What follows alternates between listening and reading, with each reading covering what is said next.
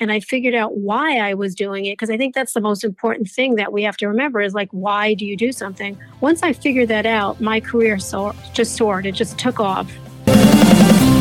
Welcome to the Business of Sales podcast. I'm your host, Morris Sims. Hey, do you ever feel like you're working harder than ever before, but your business and your income, well, they're just not growing like you want them to? Are you putting in more hours every week and seeing essentially the same results? Well, I can tell you, I've been there and I've done that. I learned how to go from 30 grand a year and two weeks off to almost $500,000 a year and five weeks off. We know how to help you grow your business, your time, and your income. This podcast is all about helping you grow. We have top salespeople and business owners sharing their knowledge with you every week. And a few times a month, well, I'm going to share specific growth strategies with you as well. So, hey, let's make it happen right now. Here's this week's episode. Judy Hoberman is our guest today on the business of sales, and I'm really excited about having Judy here with us. She does some wonderful things. You got to check out her website, Selling in a Skirt. I mean, Selling in a Skirt, what a great name for a website, right? For a business. And Judy has is a great author. She's a speaker, and she came into the business world in the financial services industry. So she's one of us, y'all. Thanks for being here. Thank you so much. I'm very excited to be here. Tell us a little bit about your journey. How did you get to where you are today? Because my word, you're famous, lady. I don't know about famous, or maybe I'm a legend in my own mind. I'm not quite sure. I started on financial services in 1990, and I was the only female where I was, and it was a very interesting time. Um, I was not with one particular famous company where I would have a name behind me, but I was um, I was struggling. I really was struggling because I didn't get trained the right way. I just had to go out there and do my own thing.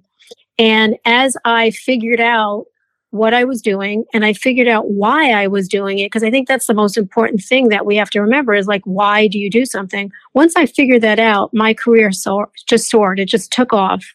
And so I went from a producer and then a sales leader and then an agency manager. I had three agencies of my own.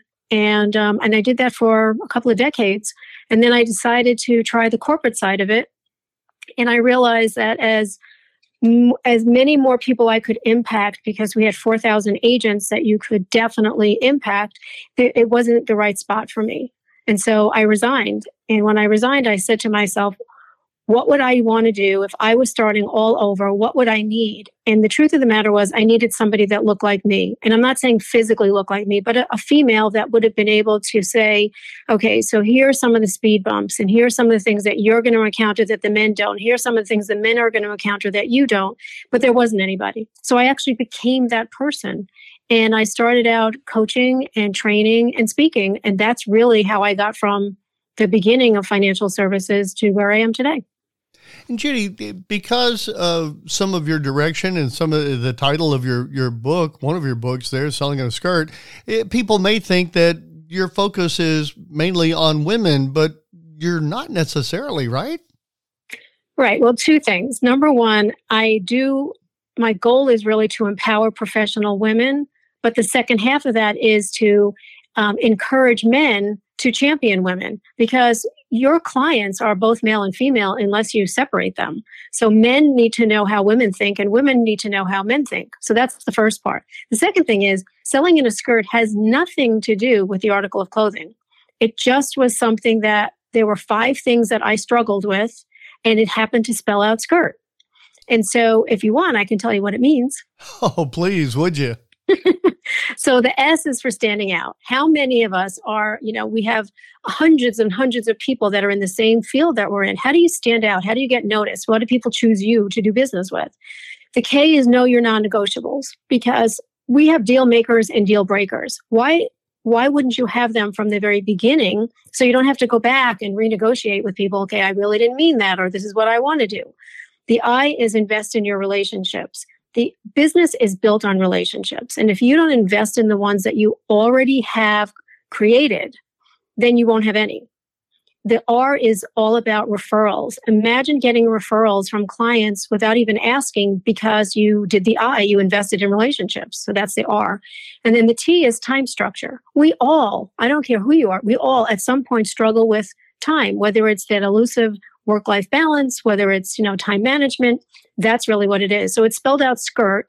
But the book actually says on the cover, it's the secrets that women don't know they know about sales and what men should know too. So I always preface that it's not just about women, but there are certain things that I do that are for women, but there are also things that I do that are for both. Oh, that's great. Perfect. Absolutely great. Let, let's chat about some of those if we can. Tell me about standing out. What would you do if you're that financial services professional out there selling insurance again? What what would you do to stand out? So first, you have to decide who you want to uh, work with. Who's in your sandbox? Who do you want to play with? Because if you can choose, if you can create the niche that you want and become the expert in that niche, where you can, you know, find solutions for people, then more and more people are going to be drawn to you. So that's the first thing I always ask: is who who's your market? And you have to make a decision. It's not saying that you can't work with anybody else, but you're looking for this particular person. So when I do training in financial services, I'll just go around the room and I'll just say, okay, so who's your focus? Who do you want to work with? And so while everybody thinks that they're each other's competitors, they're really not because somebody's working with veterans and somebody's working with, you know, young families and somebody's working with retirees. And, you know, it goes on and on.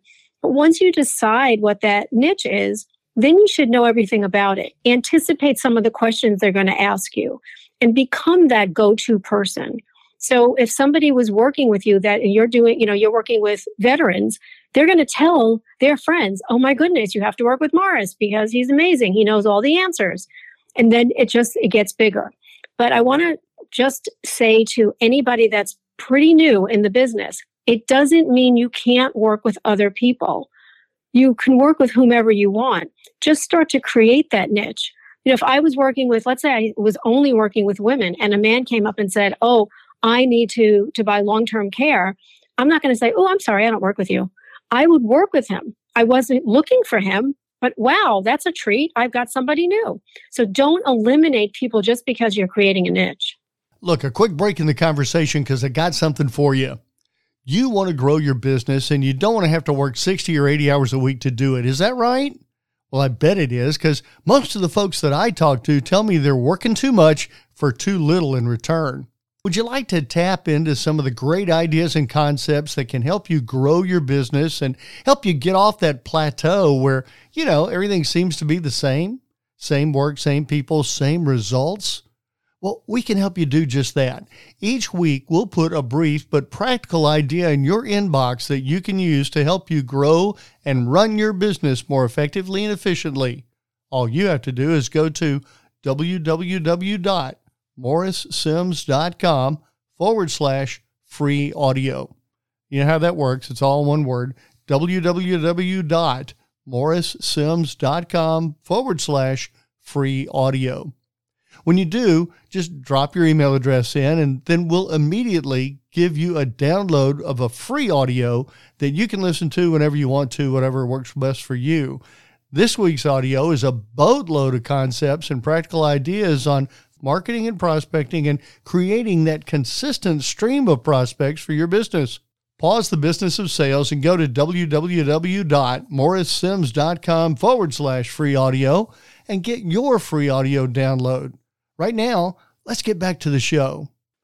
I talk about strategy a lot, and it, it's same thing. I mean, if if my strategy is to work with business owners, and somebody comes in and says, "Hey, I need a half million dollars worth of term insurance," I'm not going to say, "Gee, I don't do that. Go talk to somebody else." I'm going to say, "How tall are you, and where do you live, and what's your driver's license number?"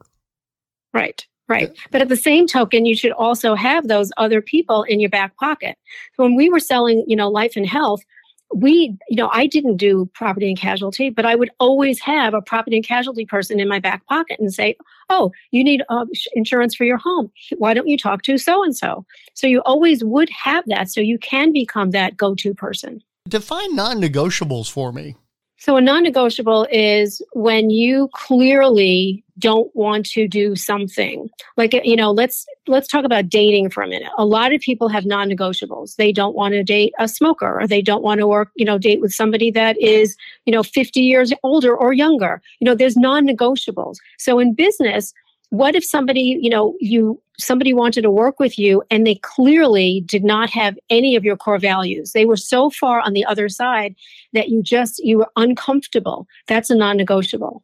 If you wanted you know if you said i'm only going to work at 25 miles from my home and all your you know all these people that are making all this money they're you know 150 miles that you have to drive and stay over that could be a non-negotiable if somebody is constantly arguing with you about this is so expensive or this doesn't cover this and constantly no matter what you do that might be a non-negotiable. So you have to just decide what the deal makers are and the deal breakers are. So on the flip side a deal maker could be somebody that says oh you're just what i'm looking for and i have 50 friends that are this in the same position. Well there's a deal maker. You know what i mean? So it's it's that kind of thing. But you have to set your your standards and you have to say i these are my values and just because you're going to pay me money to buy a million dollar term life policy it doesn't mean i want to do business with you. You'll know you'll know. There are people that walk used to walk towards me and i would take a step backwards because there was something about them that just it, it, was they were not my people. I, I knew it. And i didn't want to get into that conversation because you know i'm trying i always try to be professional but there are certain people that just are not your people. And so you have to excuse them because what'll happen is you'll sell, sell them something and then you basically are going to have to fire them later because you really can't work with them. I'd rather not do that in the first place. That makes such great sense, Judy. It really does. That my degree is in chemical engineering. I spent five years doing that and was pretty good at it before I started selling insurance. And I tell you what, love engineers, are great people, but when it comes down to our business, I, I didn't want to didn't want to work with those guys. They're so right. wonderfully analytic because that is their work. but that analytical nature makes them very, very difficult to deal with when it comes to, to our business. So I chose not to do business with those folks. What a great point. Right. And then there's somebody else that loves analytical people. So, you know, okay, awesome. And that's why there's so many different colors of crayons in the crayon box because there's somebody for everybody. And you don't have to be everybody, something to everyone investing in relationships. I've been wanting to get to this one. I bought cars from this guy in New Jersey. I we must have bought 10 cars from this guy over the years that we were up in the Northeast. And it just always blew my mind that I never heard from him except when I went in to go buy the next car. We we love the guy and Angelo sold us a lot of cars. We had a great relationship when we were there, but he did nothing to invest in that relationship. And I always thought, Bubba, you're missing this. You're missing a thing here. Yeah, because the ten cars that he sold you, could have turned into fifty. Because he just, you know, and the other the other part is today buyers are much more savvy. They really are. They have many more um, ways to investigate what they want to buy and what the company's about and so on and so forth. And if you don't invest in the relationships, your competitors will. And that's what you have to be careful of because there are people out there that, you know, are the, the selling, you know, the serving and supporting type. And so they're going to serve and support their clients. And if somebody says, oh, you have to work with Judy because she really takes care of her clients, I might get somebody that was working with you and unbeknownst to you because you were not investing in that relationship. So I, you know, and I, I find the same thing. There's so many people. My, my agent that I have all my insurance through, he has never called me ever. And I've been with him for two decades now. The only reason I don't change is because I, I wouldn't change I wouldn't change the policy. It's a great policy. But he's never called me. He's never called me. So that to me, if it was something else, I would have dropped it a long time ago. I would have. So that's why I'm saying you just have to decide what is the deal maker that working on relationships is so very important because, in my opinion, Judy, you tell me if I'm wrong. In my opinion, somebody that's already a client of mine, we've already gotten over that that no trust kind of barrier. They, have got some trust in me. They bought from me once, and chances right. are they're going to buy from me again faster than that stranger on the street that has to decide whether or not he's going to trust me that all goes back to the prospecting portion of the of the program because you constantly have to be prospecting but if you don't invest in your relationships you're missing out on the people that already did say yes to you And so that's less prospecting because then becomes the R, which is, which is the referrals. But I'll tell you a funny story. I had insurance, car insurance, auto insurance with Liberty Mutual from the day I got my license until uh, nine years ago. Eh, that's a long time. I'm not even going to tell you how old I am, but that's a long time. and the only reason I changed, the only, and I've never seen an agent ever, ever, ever. The only reason I changed is because when I got married, I married the colonel and the colonel has USAA and you know you have you basically need to go there you just do if you're military you go there I, I I don't know anything about it but that's what I hear anyway so I called Liberty Mutual to cancel my policy after decades and we're talking I don't think anybody has ever stayed as long as I did. And the woman was very nice and she said why are you canceling? And I said here's why. And she said oh totally understand great policy. And I started to cry and I said, I think I'm hurting your feelings. And she said, Why? I said, Because I'm leaving you. And she said, Honey, it's an insurance policy. and I thought, Okay, well, I guess I feel worse about it than you do. Uh, yeah. Judy, tell me this: How would you recommend to your clients if you ran into one of these one of these salespeople and they're not doing a great job of this? Where would you recommend that they start? What do you do to invest in relationships? Or what do you recommend for investing in relationships?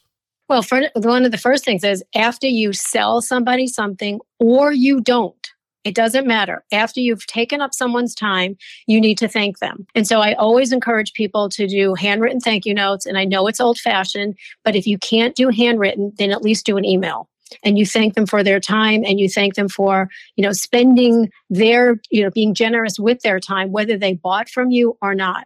I got so many referrals from people that i didn't sell to because i thanked them for their time and i took the time to you know to to spend with them.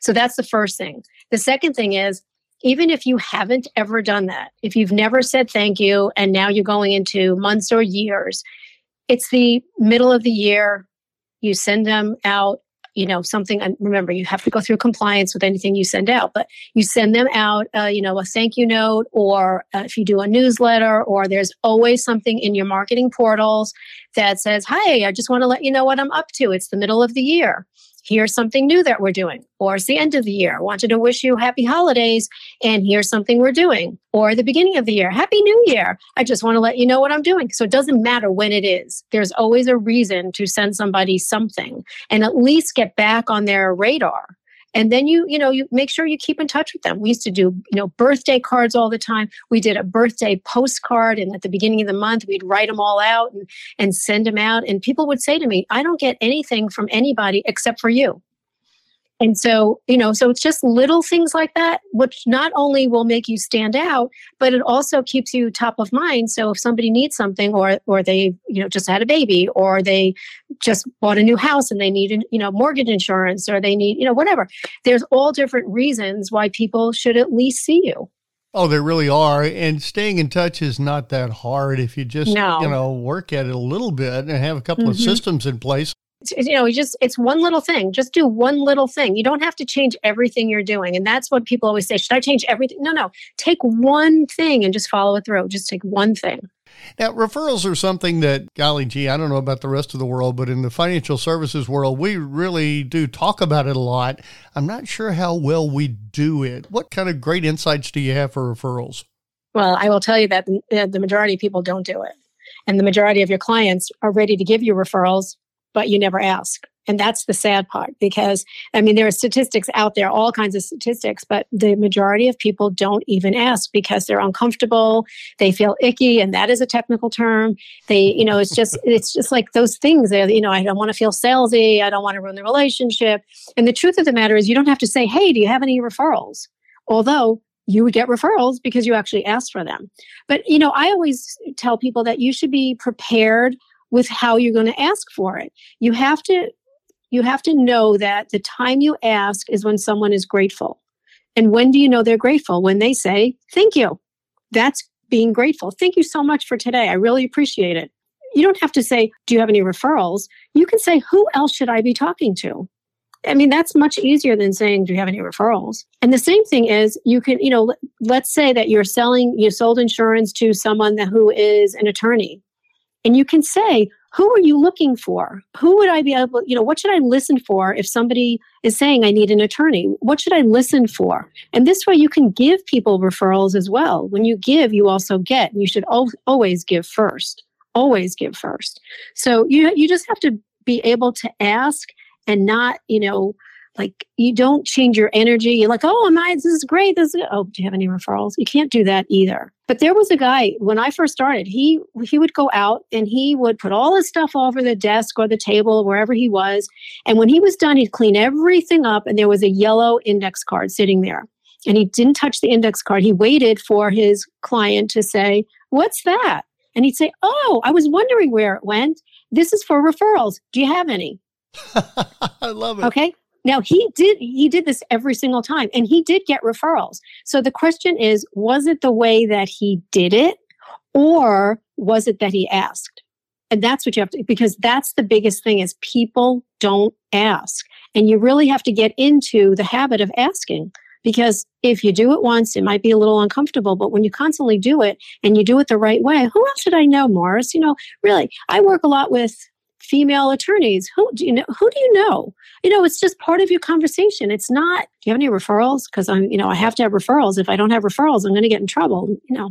Yeah, I need a referral because I've got to pay the mortgage next week. That's right. You know, it can't be that either, and it's it's got to be just a part of your entire sales process. And I love the yellow card idea. A friend of mine, Bill Cates, is is the referral yeah. coach, and I love Bill to death. One of the things he taught over the years was have a referral book, a bound journal yep. kind of a book, and you know that goes out on the table when you're having that conversation. And then, oh yeah, by the way, and you open this book and it's got all these names in it, so it's obvious that it's normal for people to give this guy referrals. I guess I ought to give him some too. It just it, you have to do what's comfortable for you, and that's a great way to do it. And if you're comfortable, do it. If I mean, you just have to find a way so you don't say, "Well, I was going to do it this time, but yeah, I don't. Yeah, I'm not comfortable." exactly, absolutely. It's when we when we break free of our comfort zone that all of a sudden we begin to grow. You're absolutely right, Judy. Okay, last T here is time talk to us about how you manage yourself within the framework of time because we all know you can't manage time there's only 24 7 365 right but you can manage yourself and that's right. the that's the that's the point of the whole thing so i set boundaries for myself there's a rule in my house there are absolutely positively no electronics at the table like none. I don't care if it's a five minute dinner or a 10 minute dinner or an hour dinner. There's no electronics and it doesn't matter how old you are because my kids are grown. And when they come here, you know, and I say, well, you know, no electronics, like, mom, really? Yes, really. because you have to learn to be present. If you can learn to be present at the dinner table, you can be present anywhere. The worst thing you can you'll find is when you're with somebody and they're looking at their Apple Watch, pretending it's they're looking at time, but they're reading emails or text or whatever. Um, you have to be present, and that's part of time management. You have to decide how to be present because that's a priority when you're with somebody, there should be no one else that's more important than that person. You should be 100% focused on them. You should have lots of eye contact and you should be asking them questions to get them involved in the conversation. The first thing about time structure, time management, work life balance, or whatever is you have to create harmony. There is no such thing as time life, a work life balance. No such thing. It's a myth. But if you create harmony wherever you are, that's part of your time management. You you can't you can't have more than 24 hours a day. It doesn't exist. And yet some people get everything done and some people run out of time. And why is that? Because they don't have their priorities straight. And so you have to decide okay so i can't have 15 appointments by 12 o'clock. You have to be realistic so I just say create harmony, create some kind of structure for yourself, for your family, and for your business. I am very strict with my calendar, very, very strict. And, and that's always worked for me. Yeah, it's amazing. Earl Nightingale said it, uh, and it's been said by so many people in so many different ways that you have to treat every person with whom you come in contact with as the most important person on earth. And you do that mm-hmm. because, as far as that person is concerned, he or she is, they are the most important people on earth. And eh, right. isn't that just really the way human beings ought to treat each other? It, it just, it's the way we ought to be. Absolutely. Yeah. Judy, do you have any uh, particular tools or things you use to to help manage your yourself and in and amongst time? So I have always, always used a blotter calendar. And I know it's going to sound very old fashioned and whatever. So you have to take the technical portion of your brain and move it aside for just a minute. The reason I do this is because it's big and people are visual. I used to recruit agents. I would give each one of them a blotter size calendar. And then you just use colors. So, however many people are in your family, you always get an extra one, one for each person, get an extra one just in case you need something. I used to put everything on my calendar as far as what was important to my children. I was a single mom through my entire career. If they had a soccer game or they had a field hockey game or there was orthodontist, it went on the calendar. So they saw, well, first of all, they thought they were important enough to be on my business calendar, which I, you know, I, that's a treat they love it. I don't care. That made it happen. They made them happy. So they went on my calendar. Then I would put out what I needed to put on the calendar. So if there was training on a Monday or if, or if there was something I had to do with their school on a Wednesday. So those things go on, went on my calendar. When I looked at the calendar, I could see very clearly when I could and couldn't be on the road. So if I had training in the morning and I had to do something else in the afternoon, that was not a day to be on the road. But if I dropped my kids off in the morning and there was nothing else until you know late in the afternoon that was a great day to be on the road. So i was very careful with it but i also knew that there were things that are important to my kids like their games. And so i never ever ever in all the years never missed any games. I never missed a soccer game, and my son was Division One. I. Never missed a field hockey game, and my daughter was like, you know, she they were city champs. I never missed a game because that was what was important to them, and to me, that was balance, that was harmony, and that was making sure my kids were, you know, were well adjusted and amazing humans. I love the skirt analogy. I think that has allowed us to cover so many wonderful things. What else what else should we be talking about, Judy? What else can you bring to our audience to to help that financial services professional out there? You know, you have to also remember that not everyone is your, is going to be your client. And that's a big deal because everybody thinks that anything they have everybody should need it. And that doesn't work. It doesn't work like that. There's no one in this world there, there's nothing in this world that everyone needs. Whether you think everyone needs water or oxygen, they don't, because there's always an exception to the rule. And that's why you have to decide what it is that you, who you serve, and what you have to offer them. And so you have to decide what that person, what that market is, because not everybody is your client. The other thing you have to know, especially in this business, is why. Why are you doing this business? Why are you in it? What is it about this business that that makes you excited? And I know when you think of financial services or insurance and you add the word exciting, it does it's an oxymoron, but it's true. I was always excited about it. Always. When I would call people on the phone to book an appointment and I never sold over the phone, I only booked appointments. They would say to me, "I don't really care what you're selling, but you're so excited. I can't wait to meet you." That's what they would tell me. I never, ever, ever, ever got stood up, ever. Because people were waiting. They just wanted to see, like, who is this crazy person? She's so excited. I treated everybody as if they were already my clients. So you have to, you know, you have to put your personality in there. And I'm not saying you have to be, you know, Susie Sunshine or anything like that. I'm saying you have to be yourself, but you have to let people know why you do what you do. And there are so many people in this industry that have stories about somebody in their family or a friend that didn't have protection and something unexpected happened and then you watch GoFundMe go up because they didn't have insurance.